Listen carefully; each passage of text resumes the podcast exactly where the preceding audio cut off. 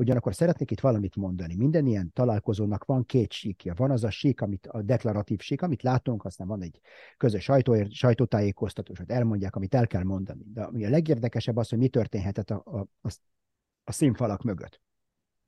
És én egyáltalán nem tartom kizárnak azt, hogy egy ilyen é, é, valóság, valóságtesztet csináltak Zelenszky elnöknek. Pontosabban Biden elnök megmagyarázta neki éppen úgy, ahogy Marshall az amerikai hadügyminiszter megmagyarázta, megmagyarázta 1944-ben Eisenhower tábornoknak, mikor az Egyesült Államok az ereje teljében volt, tehát 90 amerikai hadosztály harcolt Európában, iszonyatos mennyiségű amerikai erő, 80 ezer repülőgépet gyártottak a háború alatt, és ebben az Amerika erejének a csúcsán azt mondta Marshall tábornok Eisenhowernek, hogy ide figyelj, ez van, ennyit tudunk neked adni, amit az Egyesült Államok tudott neked adni, ezek a divíziók, ezek a fegyverek, ezekkel kell megnyered a háborút Németország ellen, nem lesz több. Nem lesz több. És lehet, hogy valami hasonló üzenetet kapott Zelenszky elnök, és valószínűleg ezért kellett ez a személyes találkozó, hogy az üzenetet a lehető leg világosabban át tudják neki adni, és lehetőséget tudjanak neki adni, hogy reagáljon erre a dologra, és hogy ezt a részt is egyeztessék, ami nem vált publikussá. Üdvözlöm Önöket, ez a Hetek Originals mai adása, Morvai Péter szerkesztő vagyok, és vendégünk Jeruzsálemből Robert C. Kastel, biztonságpolitikai szakértő, a Neokon főmunkatársa. Köszönöm, hogy fogadja a hívásunkat. Jó reggelt kívánok, és nagy szeretettel köszöntöm a hallgatókat, nézőket, és áldott adventet kívánok mindenkinek. Nagyon köszönjük, és pont az ünnep miatt most egy nappal korábban rögzítjük az adásunkat itt csütörtök délelőtt. Egy szolgálati közleménnyel hadd kezdjem. Elindult Robert C. Kastelnek az új honlapja, ennek az elérhetőségét, linkjét majd itt a videónk leírásában megtalálhatják. És még egy szolgálati közlemény, eh, elfogyott a terjesztőknél, a kiadótól legalábbis így tudom, a függőleges koporsó című könyv, dedikált példányok még korlátozott számban rendelhetők ennek, és a linkje megtalálható leírásban, és egy recenziót had recenzióból hadd idézzek, Kőbánya János, a múlt és jövő főszerkesztője írt a könyvről, és kezd csinálónak néhány sor őtőle. Ő azt írta a függőleges koporsóról, hogy hazájának Izraelnek nem volt módja elpuhulni az elmúlt közel 80 évben, és ezért folyamatosan háborúk lángjaitól ölelt kis ország, sőt olyan ország, amelynek tilos egyetlen háborút is elveszítenie, mert akkor vége a létezésének. Ez a létés szakmai helyzet üt át Kastel írásain, tomborzati körülmények, demográfia, statisztika, és természetesen a történelem meg még egy sereg más tudományt mozgósít, magyarázatai sokszínűsége, sokrétűsége érdekében, tehát ez néhány sor Kőben Jánosnak a recenziójából, érdemes azt is elolvasni, és természetesen a könyvet is. E, és akkor hadd kezdjem egy egészen friss éjszaka érkezett hírrel. Gratulálok, megalakult az új izraeli kormány. Én úgy tudom, hogy percekkel a határidő lejárta előtt. Ez most egy ilyen hanukai csoda kellett hozzá, vagy inkább Benjamin Netanyahu rutinosan, szándékosan húzta az utolsó pillanatig az alkudozást? Hát azért még lett volna egy pár nap, ha jól, jól tudom, talán a jövő hét elején lett, járt volna le a mandátum, de én azt hiszem, hogy ez egyfajta ilyen gyáva nyúl játék, ezt látjuk nem csak a nemzetközi rendszerben a, az államok, a hatalmak között, hanem látjuk a belpolitikában is, és mindenki igyekszik a legutolsó pillanatig e, e, kihúzni a döntést, hogy a legtöbb hasznot, a legtöbb engedményt kicsikarja magának, és ez a politikai játéknak a, a, a természetes velejárója. Tehát nincs, én nem látok ebben is semmilyen, semmilyen problémát ameddig minden a demokrácia játékszabálya szerint zajlik le, ez teljesen legitim politikai szkander, nevezük úgy. És hogy lehet értékelni, ki lehet igazán elégedett a koalícióból az eredményekkel? Én, mint sok más dologban az életben, itt is az az optimális helyzet, mikor senki nincs megelégedve, ha valamit kapott, akkor úgy látszik, hogy sikerült elérni egy olyan egyensúlyi pontot, amivel mindenki együtt tud élni. És mi az, ami most az új kormánytól várható biztonság, tehát belbiztonság területén és külpolitikában várhatók-e hangsúlyeltolódások, vagy akár radikálisabb változások? Én azt hiszem, hogy minden politika mögött áll egy eh, bizonyos súlyzása a morális alapelveknek, amire, a társadalmunk alapul. Tehát van, az antropológusok beszélnek hat ilyen morális alapelvről, és ezeket, ezekben mindenki megegyezik, csak másképp súlyozzuk őket általában. És azt hiszem, hogy a, a, ezt fogjuk látni egy eltolódását a, a, ezeknek, ennek a súlyozásnak nem lesz pont úgy, ahogy az előző kormány idejében volt, de gyakorlatilag, a, ha van egy dolog, ami jellemzi a Izraelnek a, a külpolitikáját és a biztonságpolitikáját, ez a folyta, folyamat, folytonosság és a folyamatosság. Én azt hiszem, hogy a nagy dolgokban nem fogunk semmilyen változást látni kifelé. Befelé azt hiszem lesznek dolgok, amik meg fognak változni, és ez a, a választónak az akarata szerint én azt hiszem, hogy eh, végső soron a választó akarata érvényesül, és akkor a politikusoknak az a dolga, hogy ezt eh, megvalósítsák. És az ukrán-orosz háborúval kapcsolatban várható változhatnak Izraelnek a szempontjai, az új kormány esetleg ennek az irányát megváltoztathatja? Hát én azt hiszem, hogy a, ha nem változik valami mondjuk az, az orosz-iráni viszonylatban, akkor minden tovább folytatódni fog úgy, ahogy volt, csak még jobban, mondjuk úgy. Tehát minden úgy lesz, hogy eddig volt, csak még jobban. Tehát, hogyha az eddigi, a, a, a most leköszönő kormány nagyon erősen óckodott attól, hogy beleavatkozon ebben a, ebbe a háborúba, hogy fegyvert szállítson, hogy állást foglaljon, hogy szankciókat vessen ki Oroszországra mondjuk, akkor most a belépő kormány most még sokkal inkább fogja, fogja tartani magát ehhez a politikához. Természetesen bármi változhat ebben az orosz-iráni-izraeli háromszögben, és ez teljesen felboríthatja a lapokat. Ugye Netanyahu miniszterelnöknek eh, szokták emlegetni, hogy régre egy visszanyúló eh, személyes kapcsolata van Putyin elnökkel. Várható az, hogy ő és esetleg repülőre ül és elutazik Moszkva, mint ahogy Naftali Bennett még a tavasszal próbálkozott ezzel?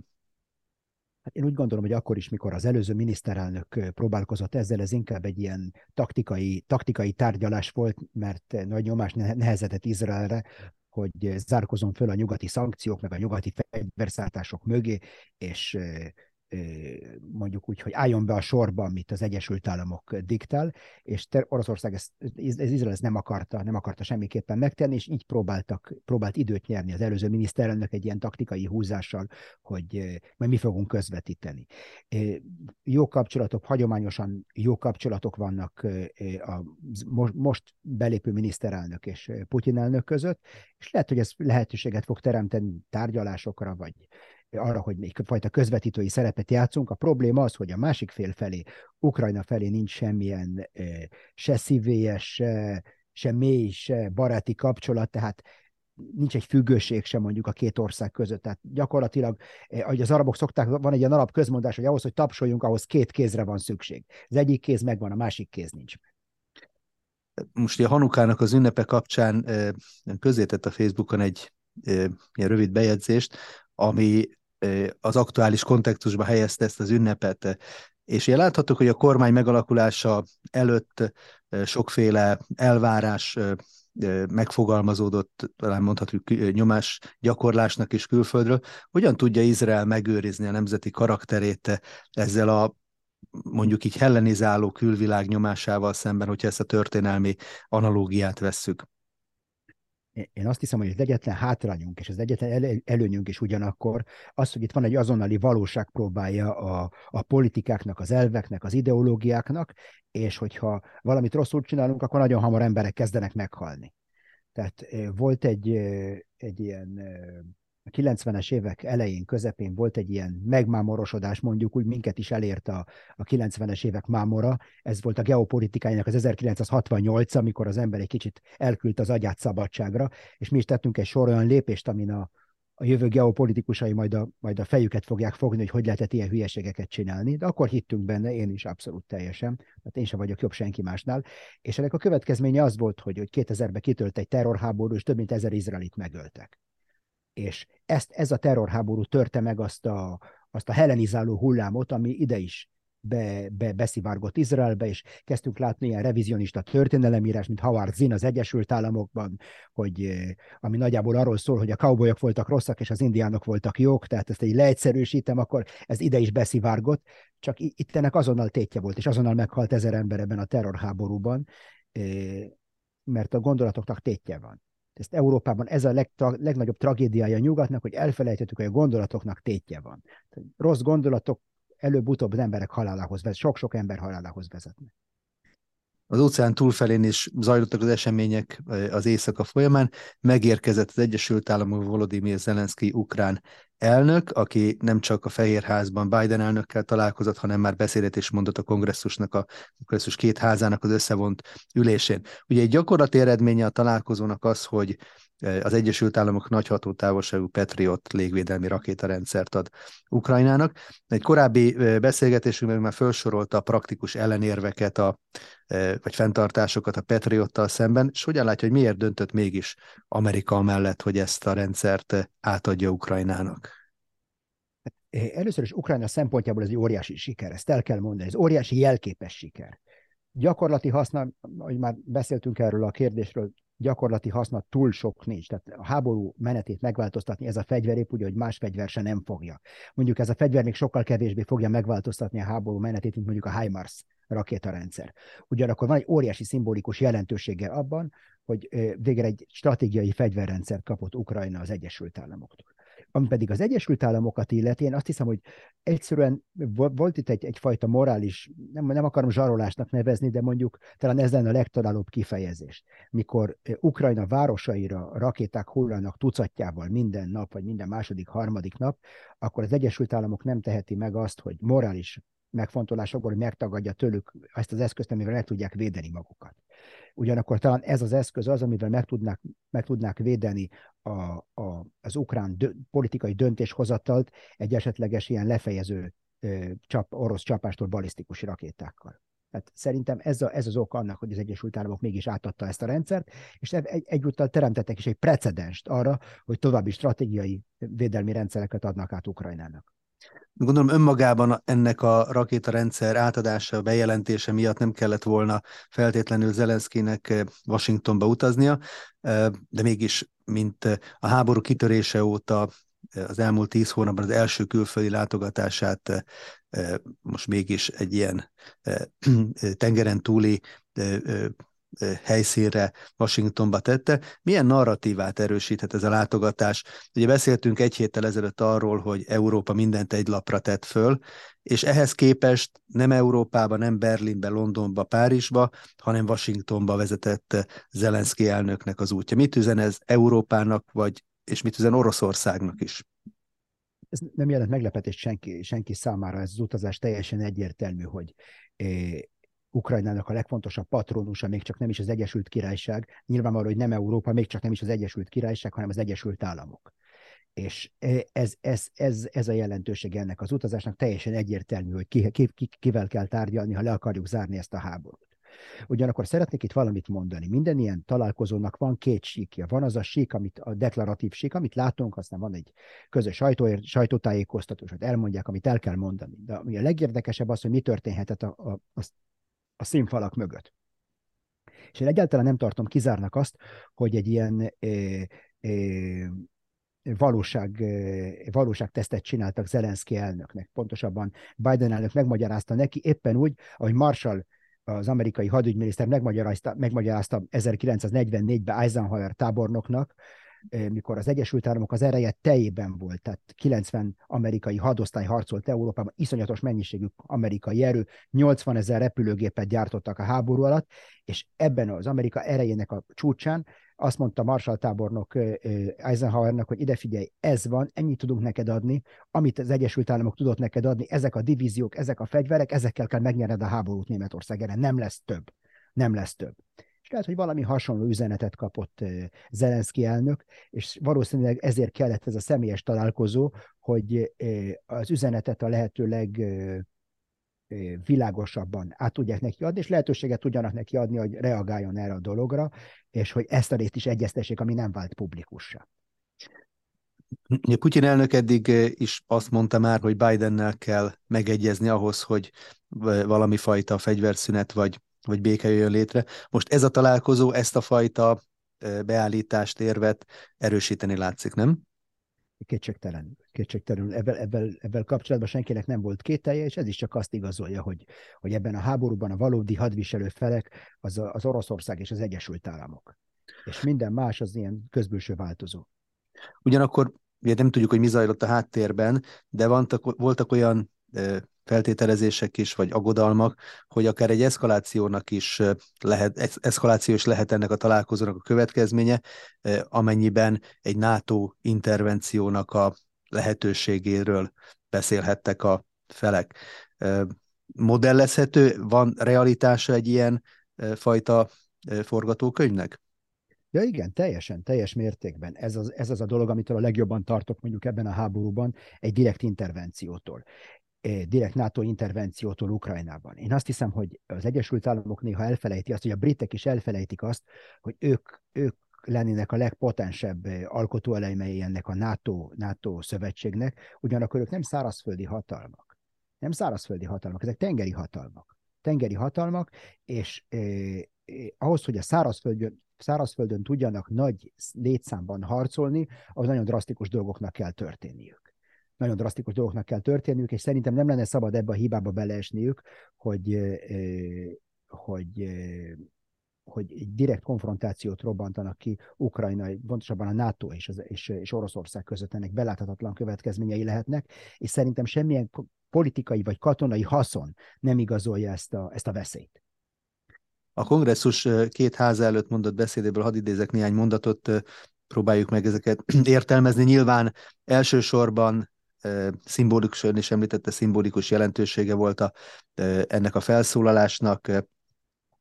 Viszonylag ritkán kerül sor arra, hogy külföldi vezető egy ilyen plénum előtt beszélhessen, hogy Zelenszky ezt megtehette. Mondott egyik mondatában de hivatkozott arra, hogy az önök pénze, mármint Amerikának, az amerikai adófizetőknek a pénze nem jótékony célt szolgál, ez egy befektetés a globális biztonságba és demokráciába, amelyet a legfelelősségteljesebb módon kezelünk. Most ez az érv, hogy Amerika befektet a demokrácia érdekében az ukrán háborúba, ez hogyan értékelhető?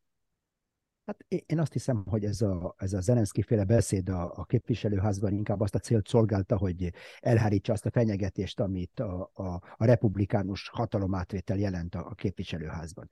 A republikánusok nem azt mondták, hogy nem fogják támogatni Ukrajnát, csak két dolgot mondtak. Az egyik az, hogy ez a blanko csekk, ez többet nem lesz, és egy igen, igen pontos elszámolást követelnek minden, minden dollárról, amit belefektettek ebbe a, ebbe a vállalkozásba, és én azt hiszem, hogy ez elvette a kedvét igen sok játékosnak ez a, ez a dolog, hogy itt, itt el kell számolni majd az összegekkel, mert nyilvánvaló, hogy mikor ilyen trilliókkal, meg ilyen milliárdokkal dobálózunk, akkor, akkor ha nem csúran, akkor cseppen.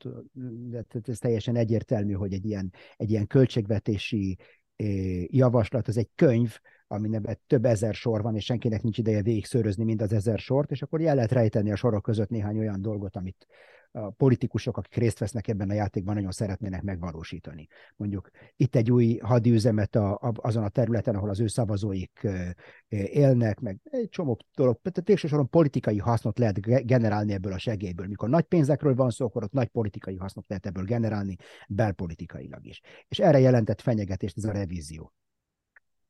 A jelenlegi helyzetről, meg esélyekről pedig azt mondta, hogy minden esély és minden bajos forgatókönyv ellenére Ukrajna nem bukott el, Ukrajna él és virul, és további támogatást is kért. A zsarnokság frontvonalában az amerikai támogatás döntő fontosságú, nem csak azért, hogy helytálljunk a harcban, hanem azért is, hogy eljussunk a fordulópontig és győzni tudjunk a csatatéren, és azt ígérte az amerikai képviselőknek, hogy ez jövőre sikerülni fog.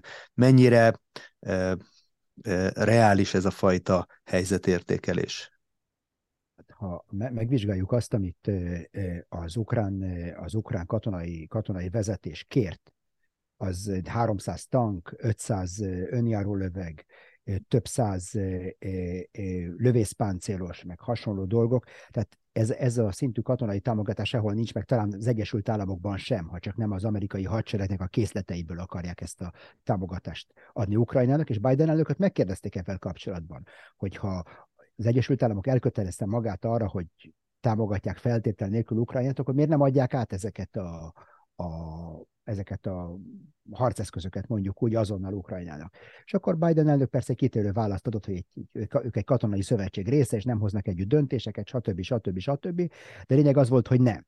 És láttuk azt, hogy, és, ja, és az Biden elnök is megemlítette, hogy úgy akarják segíteni Ukrajnát, hogy, hogy nem teremtenek e, e, e, ürügyet Oroszországnak arra, hogy eszkalálja ezt a háborút. Tehát gondoskodott magának egy kibúvóról minden kötelezettsége alól. Ilyen szempontból ez, ez ilyen, kicsit ilyen nesze semmi fog meg jól dolog volt.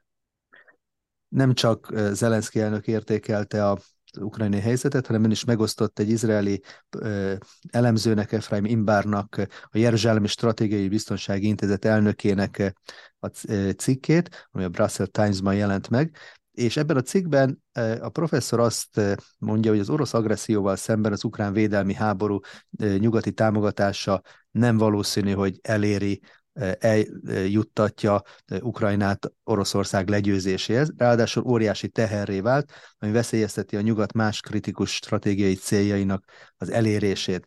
Milyen érvek támasztják azt alá, hogy a háború nem fog véget érni teljes ukrán területi integritás helyreállításával és a területeknek a felszabadításával, ahogyan ezt Szelenszky követeli meg, ígérte is most a kongresszus előtt? A, a legegyszerűbb válaszom erre az, hogy a nyugat mindent, egy, mindent tud szállítani Ukrajnának, kivéve ukrán katonákat. Kivéve ukrán katonákat. Tehát, hogyha nyugat nem akar direkt konfliktusba keveredni Oroszországgal, akkor előbb-utóbb elérjük azt a határt, amikor a, az ukrán emberanyag bázisnak az, az ajára érünk, tehát a bödönnek az aját kezdjük el kapargatni, és az, oroszok, az Oroszországból háromszor nagyobb az orosz lakosság, és még plusz számítani tud különböző más országoknak is az emberanyag utánpótlására vagy ígéretére, még meg se közelítik ezt a, ezt a veszélyes vörös vonalat.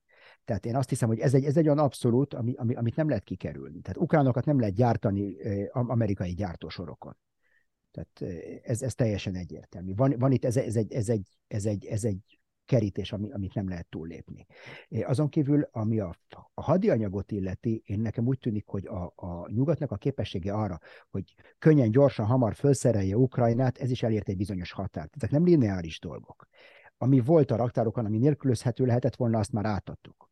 És az az állítás, hogy Oroszország is közben kifogy a saját hadi eszközeiből, én még ezt nem látom bekövetkezni. Hát én nem, nem olvastam sehol olyan, olyan adatokat vagy bizonyítékokat arra, hogy az, amit egyszer egy héten hallunk a hírekben, hogy az oroszok kifogynak a, a precíziós csapásmérő eszközeikből, hogy ez bekövetkezett volna.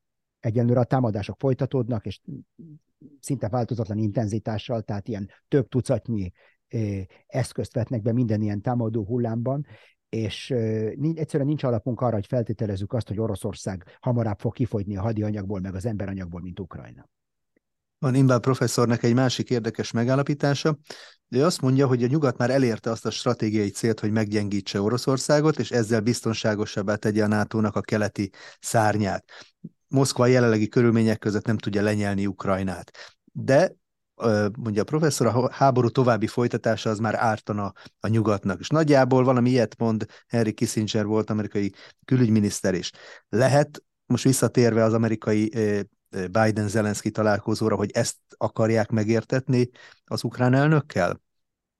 Ez nem kizárt, és én csak annyit, annyival minősíteném azt, amit Timbár professzor mondott, hogy ezt a csúcspontot a NATO nem most érte el hanem a Harkivi, a Harkivi meg a Herszoni, mondjuk a Herszoni csata lezárásakor ért, talán inkább a Harkivi csata lezárásakor ért el azt a pontot, a, és azon a napon, mikor Oroszország elrendelte az általános, nem az általános, a részleges mozgósítást, és mozgósított 300 ezer embert, ott megfordult ez a folyamat. Tehát, hogyha addig a grafikon egy ilyen emelkedő évet mutatott a Oroszország és a nyugat kapcsolatában, szerintem itt ez megtört, és ez a részleges mozgósítás azt, azt mutatta, hogy Oroszország átáll most egy teljesen másfajta harcformára, teljesen másképp kezeli ezt a háborút, és egy teljesen másfajta hadsereget épít ennek a háborúnak a, a, a, a lezárására, mondjuk úgy. És én azt hiszem, hogy kicsit ez, az, ez, a, ez a, nyugati, a nyugati katonai segítség Ukrajnának kicsit olyan volt, mint egy gyorsvonat, amelyik túlhaladt az állomáson.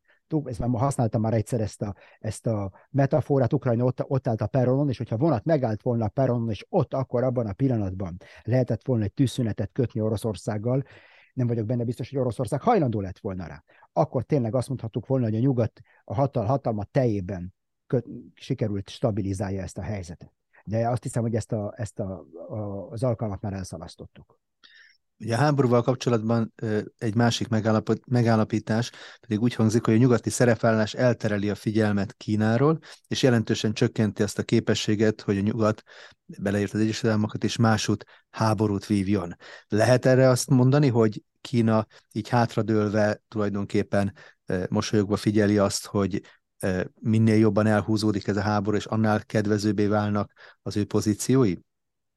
Én azt hiszem, hogy amit elmondtunk az orosz, az orosz-amerikai diádról, ugyanezt el lehet mondani a kínai-amerikai diádról is. Kínának biztos nem áll érdekében az, hogy, hogy, hogy Amerikának is legyen egy ilyen fölébredése, mint amilyen Oroszországnak volt, hogy Amerika is átálljon egy egy tömeghadseregre átálljon egy háborús gazdálkodásra, hogy felfutassa a katonai termelését. Én azt hiszem, hogy ez hosszú távon nem szolgálja Kínának az érdekeit.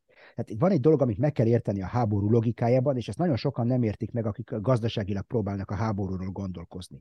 Egy áll, bizonyos szintig egy államnak a, a, a háború vívó képessége olyan, mint egy izom olyan, mint egy izom, amelyik, hogyha nem használják, elsorvad, viszont hogyha egy kihívás elé állítják, föl kell emelnie minden nap nagyobb és nagyobb súlyokat, akkor ez az izom fejlőd. Fejlődhet egy bizonyos szintig. El is szakadhat. Teljesen egyértelmű, de fejlődhet egy bizonyos szintig.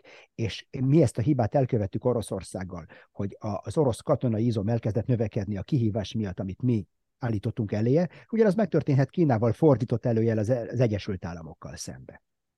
És ha megnézzük az elmúlt tíz hónapot, akkor itt lehet e, levonni következtetést a NATO-nak a egységéről. Van, akik úgy vélik, hogy a nato belül, a tagállamokon belül mutatkoznak repedések, nézetkülönbségek, akár, akár viták is, és az előttünk álló időszaka, elnyúló hosszú tél, ezt csak erősítheti. Hogyan, milyen, milyen állapotban van most a NATO? Én azt hiszem, hogy nagyon sokan nagyon keményen dolgoznak azon, hogy meggyőzzenek minket arról, hogy, van egy egyenlőséggel Oroszország és a régi Szovjetunió között. Én nem vagyok benne biztos, hogy ez igaz. És én nem vagyok benne biztos, hogy ez mindenki számára hihető. A NATO egyetlen egy gondolaton alapult. Azon a gondolaton alapult, hogy Nyugat-Németországot pont ugyanaz a katonai fenyegetés fenyegeti, mint Portugáliát.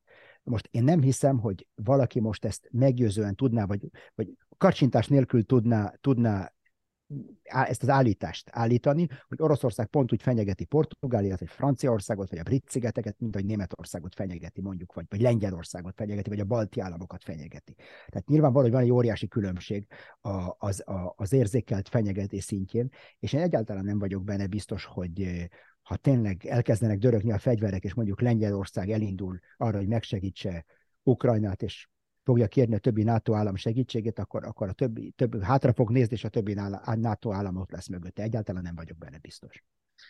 Volt az elmúlt napokban egy másik találkozó is, Putyin elnök Belarusba látogatott, és Lukasenka elnökkel találkozott. Hogyan áll Putyinnak és Lukasenkának a kapcsolatai? Ezzel kapcsolatban is lehetett hallani olyan híreket, hogy nézeteltérések vannak, szeretne Lukasenka kibújni Putyinnak a öleléséből. Van-e egyáltalán erre lehetősége neki, illetve lehet-e látni erre valódi szándékot? Én azt hiszem, hogy amit, amit elmondtunk a NATO-ról, azt, hogy az érdekek nem feltétlenül egyeznek meg, ezt, ezt el kell mondani a, a másik félről is, hogy, a, hogy Fehér Oroszországnak és Oroszországnak az érdekei sem feltétlenül egyeznek meg, sem vágnak egybe. Ugyanakkor én azt hiszem, hogy a nyugat mindent megtett, hogy elidegenítse magáról, magától e, Lukasenkot, és állandóan úgy beszéltünk róla, mint Európának a legutolsó diktátora, és mindent megtettünk, hogy eltávolítsuk magunktól Fehér Oroszországot, és most itt az eredménye. Hát gyakorlatilag Fehér Oroszország politikai vezetés egy kényszerpályán van, és én nem látok semmilyen lehetőséget arra, hogy most valamilyen változás történjen, mikor Fehér Oroszországban komoly orosz katonai erők állomásoznak, és amikor az a fehér orosz elnöknek a, a léte mondjuk úgy, vagy a, a, a bársonyszéke nem, nem kis mértékben az orosz támogatástól függ. Ugye beszélnek arról, többen megfogalmaznák ukrán vezetők részéről, katonai vezetők részéről, és hogy számítanak arra, hogy januárban, februárban, esetleg márciusban egy újabb orosz offenzíva indulhat, és akár megpróbálhatják újra Kievet is célba venni. Ebben a forgatókönyvben Belorussziának van szerepe? Lehet onnan tényleges döntő erejű csapást mérni mondjuk Ukrajnára?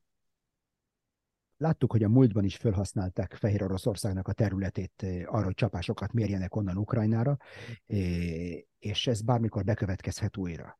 És szerintem ezt már, már többször mondtam, hogy szerintem a legpotensebb ilyen csapás az nem, nem Kiev ellen kéne, kéne irányuljon, hanem inkább Lviv irányába, hogy elvágja azokat az utánpótlási útvonalakat, amik összekötik Ukrajnát a nyugattal. És hogyha ezeket elvágják, akkor a, a, a, nem csak az ukrán hadsereg fog összeomlani, hanem az ukrán társadalom is.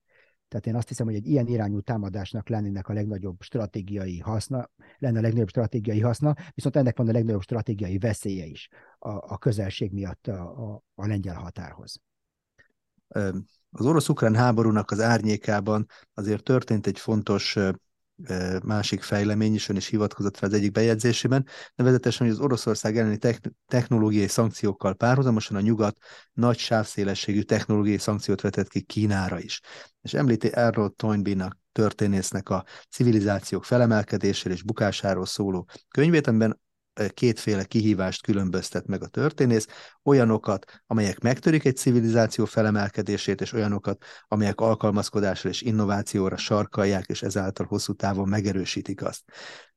Hogyan látja, hogy milyen csoportba fogják sorolni a jövő, sorolhatják majd a jövő történészei ezt a nyugati technológia szankciót? Ezzel most Kínát arra sarkalják, hogy utalt is rá, hogy egy még innovatívabb irányt vegyen, és megpróbáljon kitörni, és egy lépés előre szerteni a nyugatnak, ezáltal egy hatékonyabb vetélytársat kreál a nyugat magának, vagy pedig ezzel ténylegesen megfékezi ezt a fajta előrehaladást.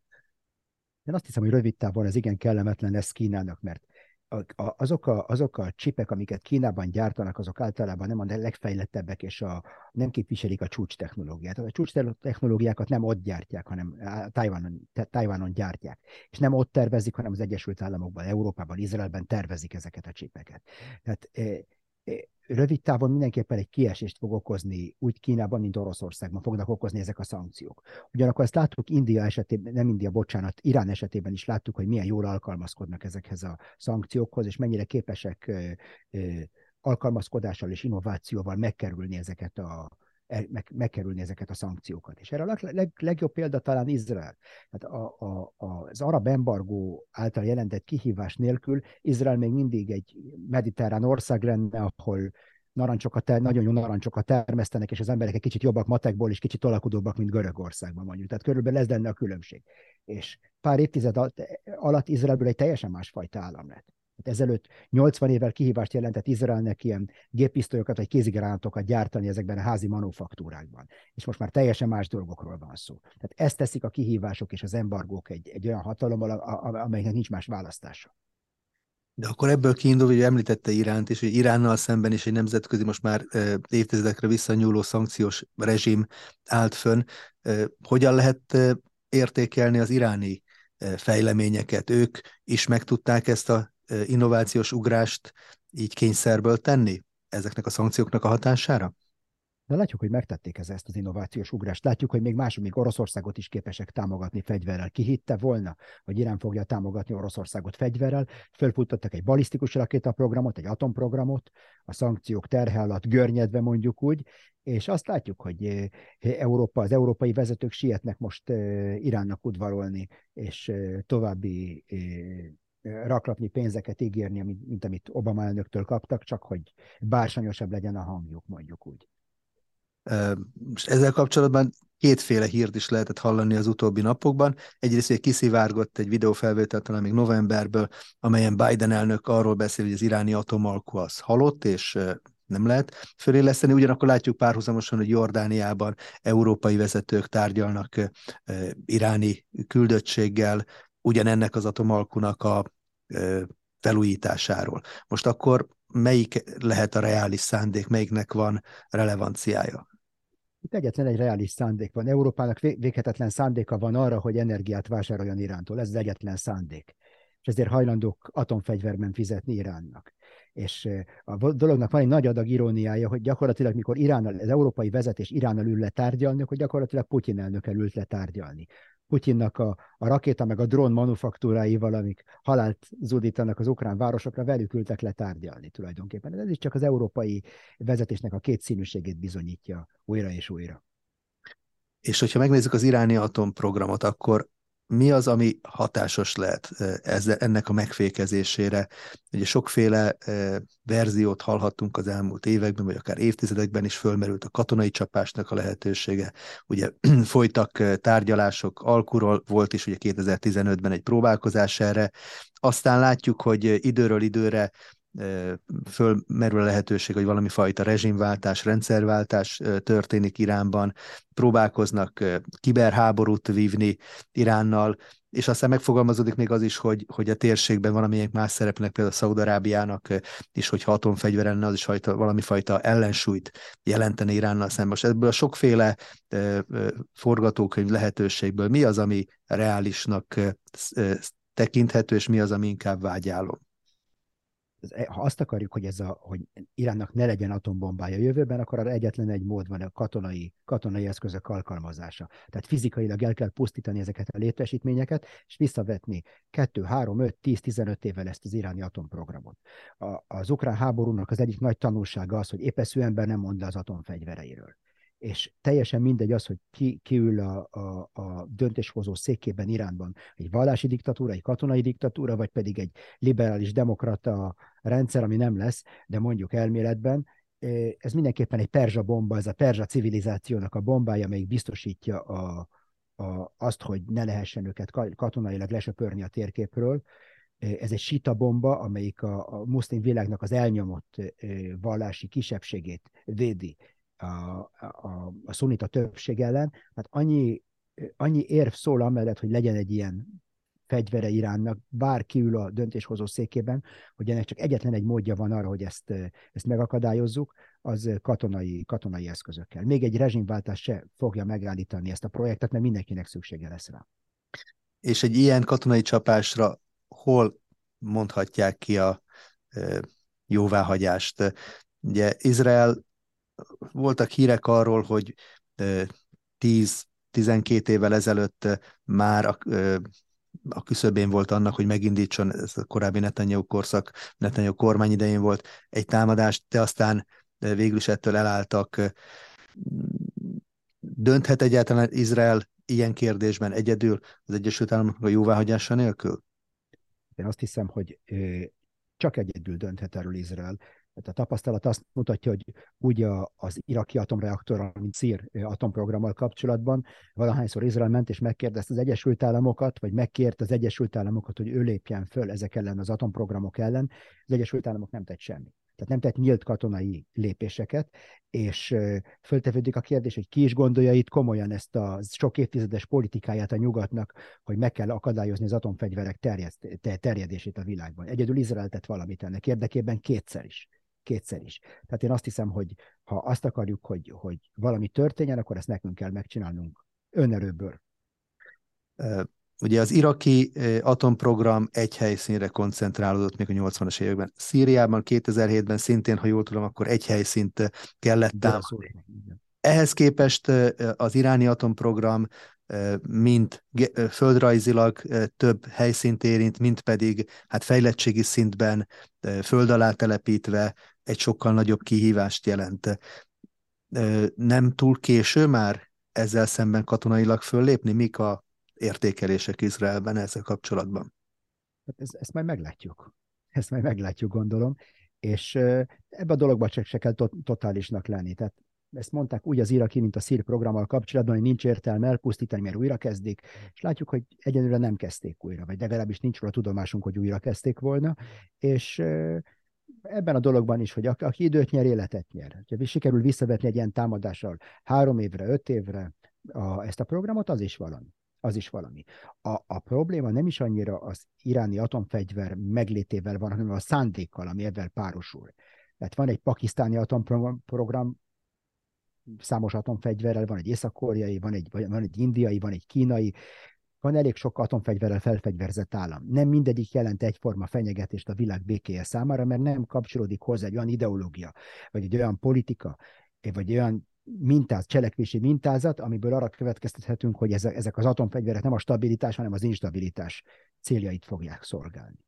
Tehát lehet, hogy ha nyerünk egy pár évet, akkor egy teljesen másfajta vezetés fog Iránban ülni, és ha atomfegyverük lesz, akkor is sokkal könnyebb lesz velük párbeszédet folytatni, és egy, egy békésen egymás mellett élni velük. mindenképpen a jövő évnek, vagy a jövő éveknek egy nagyon izgalmas kérdéshez. És végül, hogy szoktunk nézői kérdéseket, szeretnék néhányat visszaidézni. Nagyon élvezettel olvasom mindig a nézőknek a nem csak rövid, néhány mondatos visszajelzéseket, hanem vannak, akiktől egészen komoly elemzéseket is kapunk. János például azt írta, hogy valahogy mindenki bábú ebben a történetben, ahogy Király Tamás az Ultrahang szerkesztője egy másik beszélgetésben megfogalmazta. A kérdés tehát adott, csak azt nem veti fel, aki szellemi vagy kritikai vakságban szenved. Ki tehát a vezér ebben a történetben? Kedves Robert teszi fel János a kérdést ebben a, ebben a történetben két, két vezér van tulajdonképpen, két valóban fontos játékos van, de az Oroszország és az Egyesült Államok, vagy Putyin elnök és, és az a kollektív döntéshozói testület mondjuk úgy, akit úgy ismerünk, hogy a Biden elnök. Teljesen egyértelmű, hogy nem ő hozza ezeket a döntéseket, hanem van mögötte egy, egy döntéshozói klik, nem vagyunk, nem tudjuk pontosan, hogy kik ezek, ez egyik félelmetes dolog a most modern amerikai demokráciában, hogy nem igazán tudjuk, hogy ki hozza a döntéseket. De senki nem feltételezi, hogy Biden elnök jelenlegi egészségi állapotában ő hozza ezeket a nagyon komplex és nagyon megterhelő döntéseket. Ez egy félelmetes dolog. Krisztina pedig azt írja, egy kicsit hosszabb levél lesz, de szeretném idézni. Kedves Robert, kedves Péter, nagyon köszönöm a rendkívül színvonalas elemzést, mi is köszönjük az elismerést. Egyetlen dolog van szerintem, amiben Robert téved, amikor azt mondja, hogy az Egyesült Államoknak nem súlypont az Európai Uniónak való károkozás. De igen, az. A legfontosabb indokom ehhez az, hogy az Európai Unió a háború előtt az USA és Kína mellett a harmadik legnagyobb gazdasági erő volt. Ráadásul, ahogy Kína döntő rész valós termelés teljesítmény okán mondhatjuk ezt akkor, hogy az Egyesült Államok és Amerika óriási bajba került gazdaságilag azáltal, hogy a termelő tevékenységet kiszervezte főként Ázsiába, ugye ezt már Trump elnök megkezdte. Az elmúlt évek alatt, én 2013-tól figyelem konkrétan, sok konfliktus volt az USA és a németek között, az USA sokszor támadta a németeket azzal a váddal, hogy túl nagy az export többletük. Szóval az Európai Unió nagy konkurense Amerikának gazdaságilag, ráadásul innovatív is. Hogyan látja valóban Európa meg tudja fordítani ezt a jelenleg Amerika javára szóló, vagy Amerika oldalára billenő mérleget, és vissza tudja hozni önmagát a térképre? Én szeretnék a kérdésre egy kérdéssel válaszolni. Hány százaléka az amerikai gazdaságnak ered külkereskedelemből? Gyakorlatilag semmi.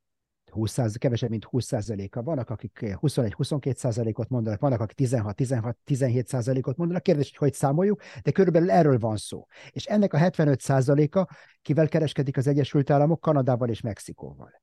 Tehát, hogyha holnap elsüllyedne a világ összes többi kontinens, és megmaradna a, a, a két Amerika, akkor az amerikai gazdaság ezt úgy igazából, igazából nem érezné meg. Tehát igazából nem érezné meg.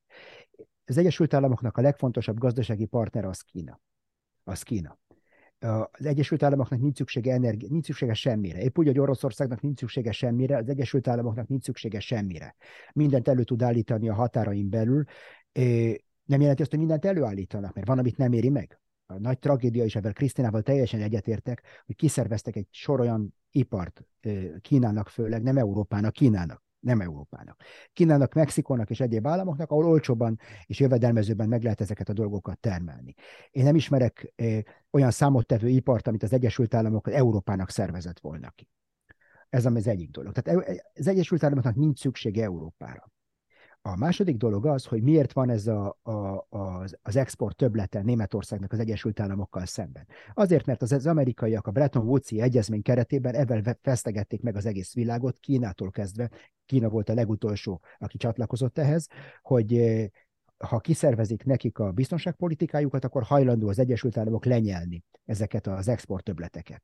És akkor ezért állt elő az a helyzet, hogy Németország tudott, exportálni Mercedes autókat Németországba, és státuszszimbólumá vált a Mercedes az Egyesült Államokban, ugyanakkor az Európai Unió mindent megtett különféle trükkökkel, hogy, ez, hogy a, a privacy meg hasonló trükkökkel, meg ilyen technológiai korlátokkal, hogy Amerika ne tudjon hasonló mértékben exportálni különböző termékeket az Európába. Tehát volt, itt egy, egy beépített egyenlőtlenség, és ez a Európa biztonságban fizetett, az Egyesült Államok pedig lemondott a gazdasági haszon egy bizonyos részéről.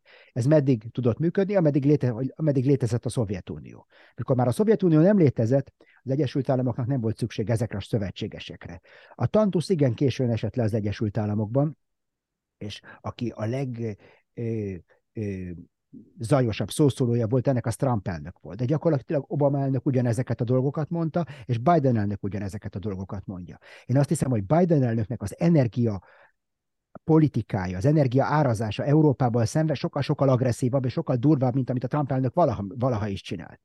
Csak hát Trumpot divat volt nem szeretni meg minden, ugyanakkor képletesen szólva Biden elnök sokkal nagyobbat üt Európán, mint a, a, a, a liberálisoknak a kedvence. Biden sokkal nagyobbat üt Európán, mint amit, Biden, mint amit Trump elnök valaha is megtett. Csak ezt erről nem, nem szeretünk beszélni. Tehát mi a stílusra koncentrálunk a helyet, hogy a lényeget nézzük. Tehát ez a második dolog. És a harmadik dolog, hogy én nem látom nagyon Európában se az innovációt, se a, azt, hogy mi, mit termel tulajdonképpen Európa. Európa nem termel semmit. Európának hatalmas gazdasága van, ami szolgáltatásokra épül. Szolgáltatásokra épül. Európa nem termel semmit. Ha meg, megfigyeljük az amerikai fegyverrendszereket, az amerikai ipart, mi az, amit az amerikai ipar importált Euró, importál Európából? Mi az, amit nem tudnak pótolni amerikai vagy, vagy kínai forrásokból? Semmi. Én nem tudok ilyen dolgokról. Mi, mi az a nagy innováció Európában? Európa nem egy, nem egy innovációs szuperhatalom a NASDAQ-on az Egyesült Államok és Kína után izraeli innováció szuperhatalom abszolút számokban, nem a lakosság arányához mérve. Taiwan egy szuperhatalom, innova, innovat, Dél-Korea egy, egy szuperhatalom, ami az innovációt illeti. Európa semmiképpen. Az európai kapitalizmus az a nagy, a korporációknak, a nagy trösztöknek a kapitalizmusa, és nem egy vállalkozói kapitalizmus. Tehát én, én így látom ezeket a dolgokat, én vagyok egy közgazdász, de nekem ezek a dolgok jutottak így eszembe Krisztina kérdésével kapcsolatban. Úgyhogy én azt hiszem, hogy az Egyesült Államok számára az egy, Európa inkább egy ilyen hobbi, inkább egy hobbi vagy egy geopolitikai játékszer mondjuk úgy, és nem egy veszélyes gazdasági rivális, amit le kéne építeni. Köszönjük nézőink nevébe is a válaszokat, ezt a konkrét választ is, meg az elmúlt hónapokban kapott válaszokat is, és azt gondolom, hogy 2023-ra ezzel együtt is több kérdéssel lépünk át, mint amennyi választ tudtunk itt az év vége felé összegyűjteni. Robert C. nagyon köszönöm azt, hogy az elmúlt hónapokban a rendelkezésünkre állt. Idén ez volt az utolsó eh, beszélgetésünk, de januárban szeretnénk folytatni. Köszönöm, és nagyon békés ünnepeket, Hanukát és ünnepeket kívánok önnek és a kedves családjának. Köszönöm szépen, és áldott karácsonyi ünnepeket, és boldog, új, boldog és békés új esztendőt kívánok mindenkinek és hasonlóan a hallgatóinknak is nagyon békés ünnepeket kívánunk. De interjúkkal most már ebben az évben továbbiakkal nem jelentkezünk, de lesznek új adásaink is, illetve amiket előre rögzítettünk, illetve ajánlom mindenki figyelmébe az ünnepi karácsonyi lapszámunkat is, kibővített számmal jelentkeztünk, ez is már megvásárolható az újságárusoknál, előfizetőknek pedig már ott van a postaládájában. Ha nem tették még, akkor kérem, hogy iratkozzanak fel a YouTube csatornánkra, hogy a folyamatosan az új adásainkról értesülhessenek. Hogyha támogatni szeretnék a további podcastjaink elkészítését, akkor ezeket a videó leírása alatti köszönetgombbal megtehetik, tetszőleges összeggel, és nagyon hálásak vagyunk előre, és ezekért is köszönjük az egész éves figyelmüket, visszajelzéseiket, támogatásukat, tehát mindenkinek békés ünnepeket és eh, sikeres, jó egészségben teli új esztendőt kívánok a viszonthallásra.